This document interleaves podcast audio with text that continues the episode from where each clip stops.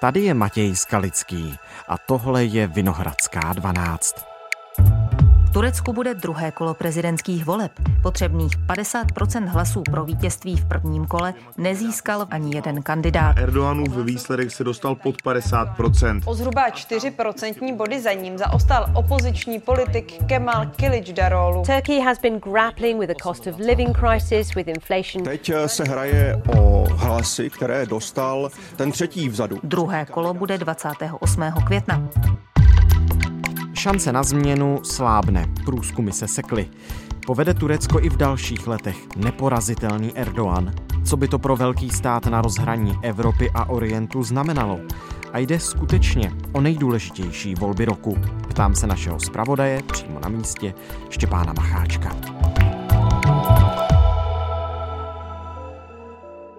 Dnes je úterý šestnáctého května. Dobrý den, Štěpáne, vítejte ve Vinohradské dvanáct. Hezký den, Matěji. Zdravíme vás do Turecka, kam přesně?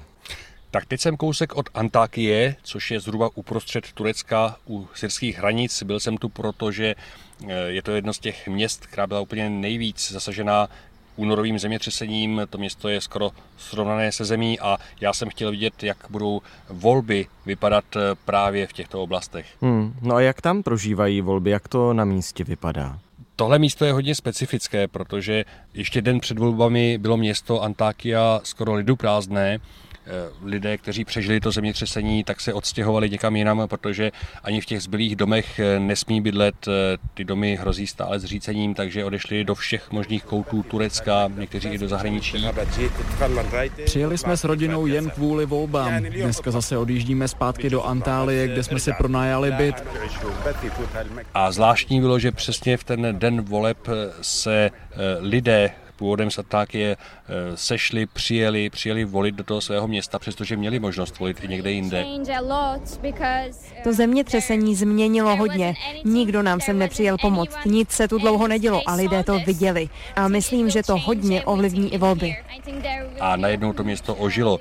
A já jsem tam viděl úplně dojemné scény, kdy se lidé, přátelé i příbuzní viděli poprvé od toho zemětřesení, objímali se tam a vlastně to brali jako obrovskou společenskou událost. A je mi jasné, že dnes už zase bude Antakya prázdná a bude ještě dlouho čekat na to, než se znovu dá to město trošku dokupy. Hmm. Pojďme přímo k těm volbám. Je to možná větší drama, než se čekalo, jen těsně se nestal Recep Tayyip Erdoğan už v prvním kole staronovým tureckým prezidentem. Recep Tayyip Erdoğan'ın yüzde kırk dokuz virgül elli bir, Sayın Kemal Kılıçdaroğlu'nun yüzde kırk dört virgül seksen sekiz. Čekal jste to vy osobně? Já jsem čekal asi jako většina lidí, že ty volby dopadnou trošku jinak.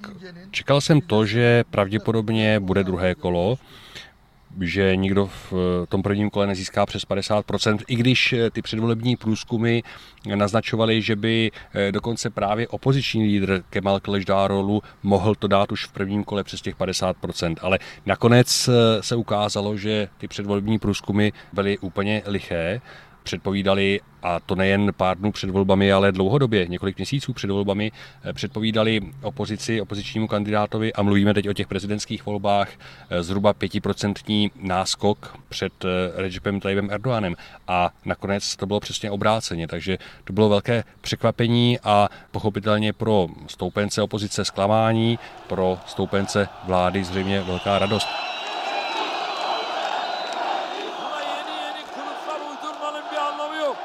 Je to, je to překvapující, že to padly skutečně ty volby hodně odlišně od toho, jak průzkumy o nich mluvili.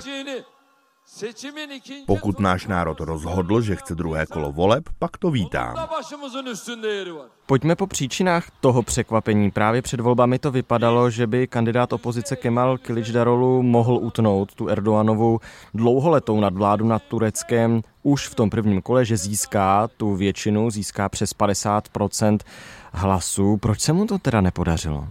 Vypadalo to tak na základě právě těch předvolebních průzkumů. Já sám si hledám nějakou příčinu, proč se ty průzkumy tolik lišily od výsledků. Osobně mám tu verzi, že Turci, přestože vypadá, že jsou totálně polarizovaní, tak to tak úplně není, že je tady pořád velká skupina lidí, kteří volí pragmaticky, kteří do poslední chvíle třeba ani nevěděli, jestli to dají Erdoğanovi nebo Kılıçdaroğluovi. A tuhle skupinu nějak z nějakých důvodů ty předvolební průzkumy nebrali v potaz. No a jelikož Turci zároveň, a to je, jsou naprostý světový unikát podle mě, mají obrovskou volební disciplínu. Mm-hmm. Připomenu, že v průměru za vůbec všechny parlamentní volby měli volební účast osmdesát jedna celá pět procenta. Wow. A tentokrát teď v neděli měli osm celá osmdesát procent a nikdo je nenutí k těm volbám chodit. Takže tohle je něco úžas, jakoby pro nás asi úžasného, ale zároveň je mi jasné, že právě i ti nerozhodnutí věděli, že k těm volbám jít musí a někomu to hodit musí.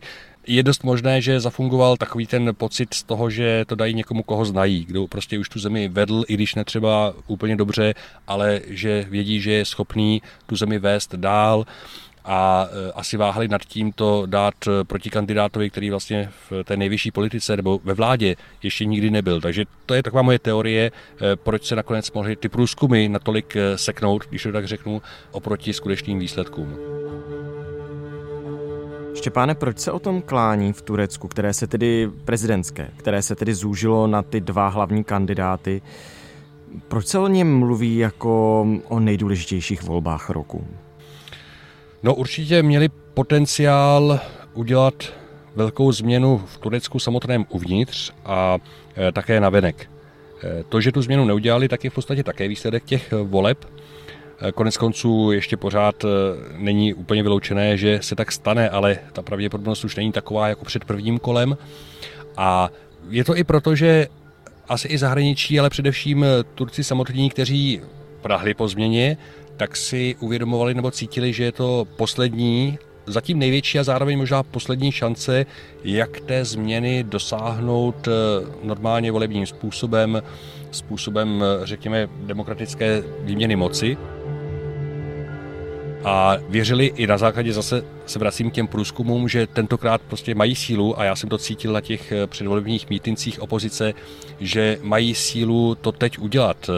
I když o to usilují už nejméně deset let od událostí v Gezi Parku v Istanbulu, tak teď, teď to vypadalo, že jsou na dosah této změny, a proto asi i o těch volbách se mluvilo jako o volbách možná nejdůležitějších v historii Turecka, stoleté hmm. historii. Letos Turecko slaví sto let vlastně trvání moderního státu a i o, jako o jedných z nejdůležitějších voleb vůbec světově.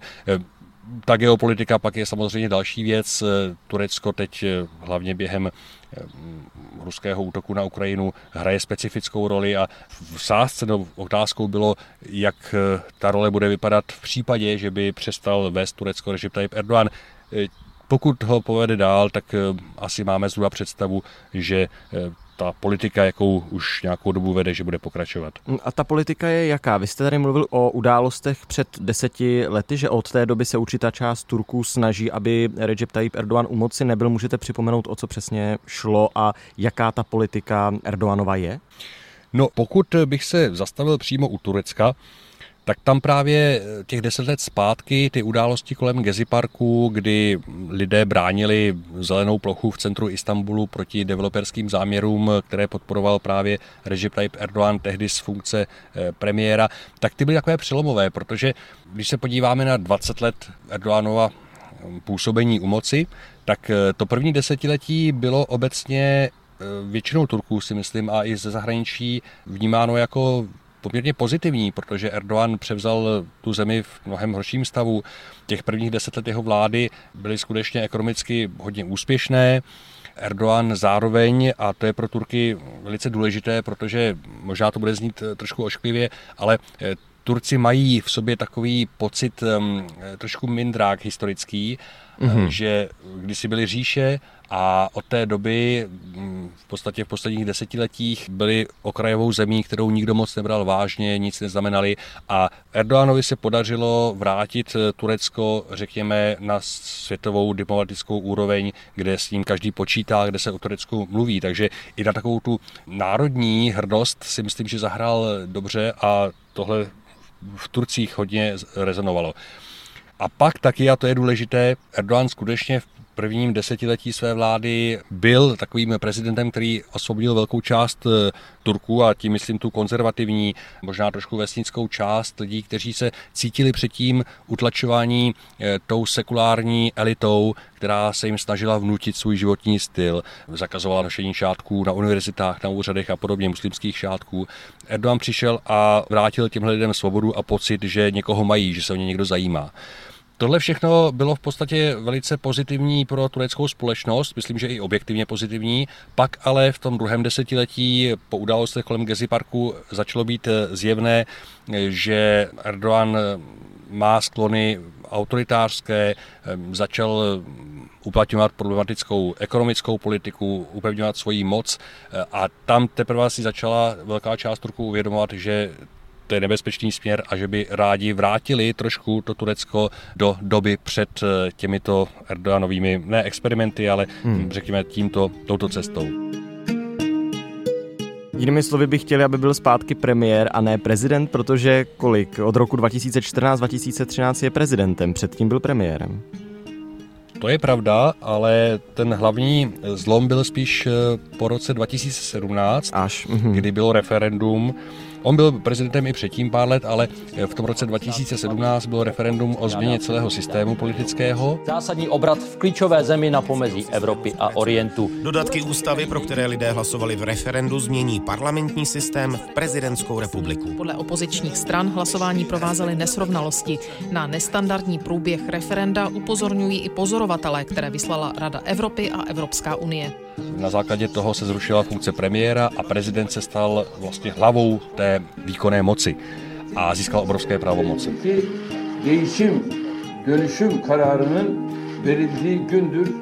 Takže ten systém se změnil v roce dva tisíce osmnáct, Erdogan jakožto prezident najednou získal obrovské pravomoci, a to právě je jedna z věcí, která Turkům vadí, nebo části Turků vadí, že shromážil příliš velkou moc v jedné, v jedné funkci, a to byl hlavní bod programu opozice a opozičního kandidáta Kemala Kılıçdaroğlu'a, že by vrátil Turecku onu parlamentní demokracii, která tu byla do roku dva tisíce sedmnáct osmnáct.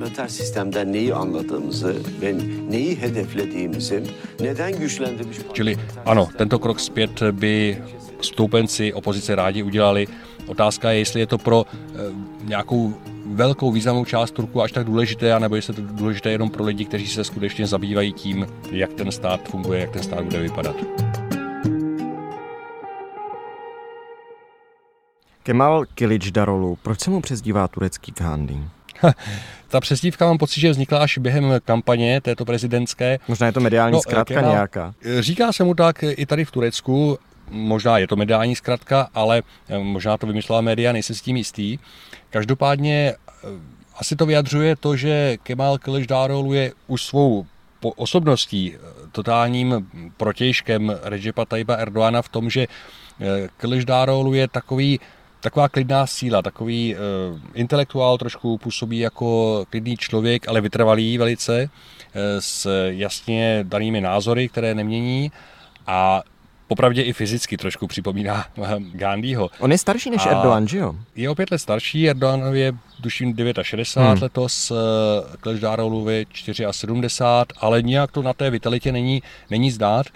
Každopádně možná i to byl trošku důvod, proč se třeba někteří nerozhodnutí pro Kılıçdaroğlu a nakonec nerozhodli v těch volbách, protože mohl na ně působit jako tím svým klidem, jako možná slabý takový nevůdce, a tak pochybovali o tom, že by byl třeba dobrým prezidentem, dobrým tureckým vůdcem. Ale každopádně oproti tomu hromování Erdoganovi, který na těch shromážděních velkých dokáže velice hřmotně, řekl bych, oslovit své publikum, tak Kılıçdaroğlu je přesný opak. A je to skutečně ten turecký svět tak černobílý, když si to představím, že Kılıçdaroğlu, možný prezident s demokratickými tendencemi, Erdogan, možný prezident s těmi spíše autokratickými? Není černobílý, koneckonců s těmi prezidentskými volbami byly zároveň parlamentní volby. Ano, pravda. A do parlamentu se dostala řada stran velice, s velice různými směřováními.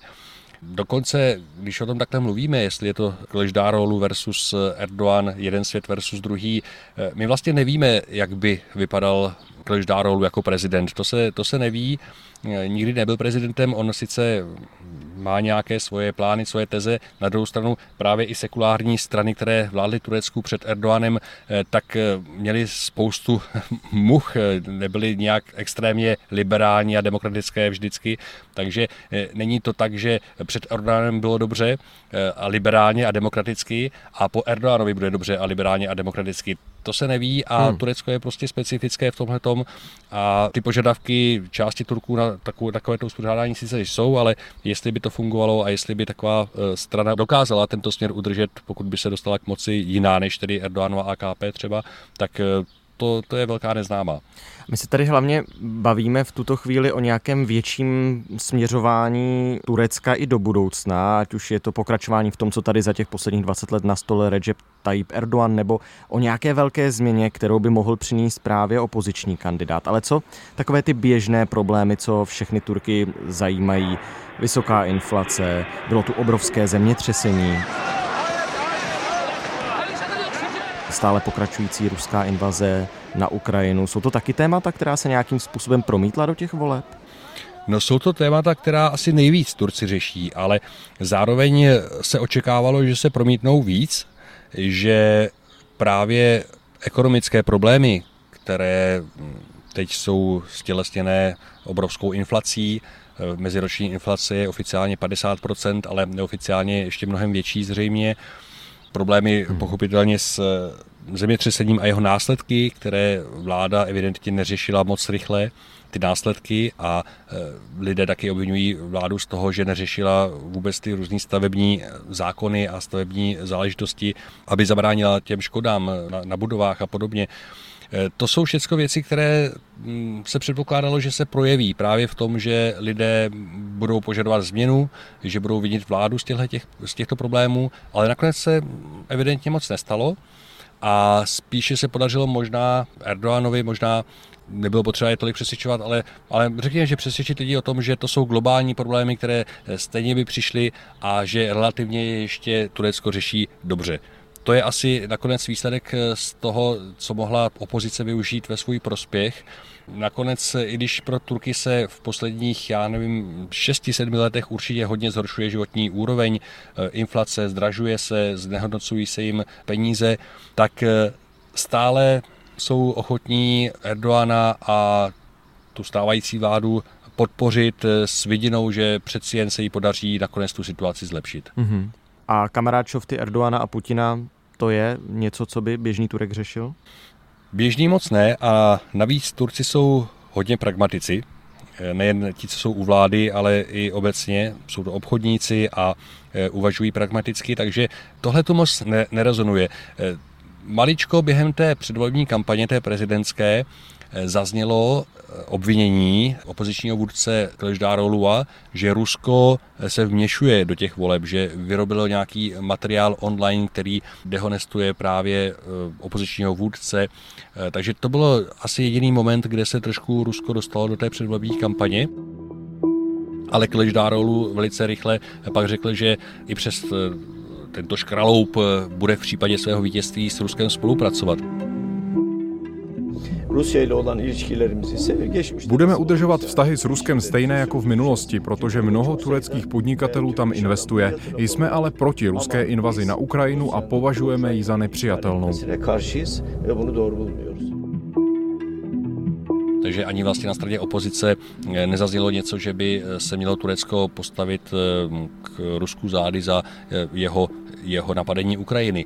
Turecko si udržuje otevřené dveře do obou těch zemí. Vidíme, že Chile obchoduje s Ukrajinou, s vojenským materiálem. Konec konců na Ukrajině jsou oslavované turecké drony Bayraktar. To pokračuje, tyto vojenské dodávky.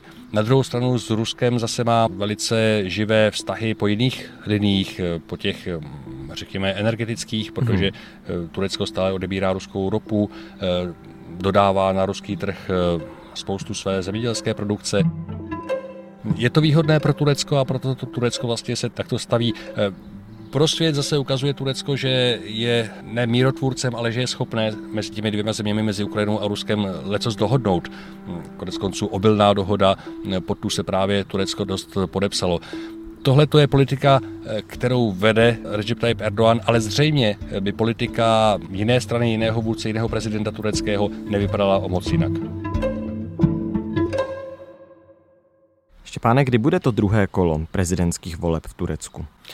Bude přesně dva týdny po prvním, čili vypadá to na neděli dvacátého osmého května. A jaké jsou ty možné scénáře? Co když se Erdogan stane prezidentem, ale nakonec nebude mít většinu v parlamentu? Ty, vy jste říkal, že jsou i parlamentní volby? No, to už je v podstatě vyloučená možnost, protože ty parlamentní, na rozdíl od těch prezidentských, už jsou de facto vyřešené. Aha. A strany podporující Erdoána tak získaly v parlamentu většinu. Sice samotná Erdoánova strana A K P ztratila několik desítek poslanců v tom šesti set členém parlamentu, ale s těmi koaličními partnery stále bude mít v parlamentu pohodlnou většinu. Takže spíš hypoteticky je možná varianta, že by vyhrál ty prezidentské volby Kemal Kılıçdaroğlu a měl by parlament s většinou poslanců z toho druhého tábora. A to je právě situace, kterou si nikdo moc nedokáže představit a ještě není vyzkoušená. Kdyby byl prezident z jednoho tábora, výkonný prezident, a parlament by měl většinu z jiného tábora, jak by vlastně vůbec ta vláda tady fungovala. Ale to je zatím hypotetická šance, pokud by Kılıçdaroğlu vyhrál to druhé kolo, tak, tak by mohla nastat.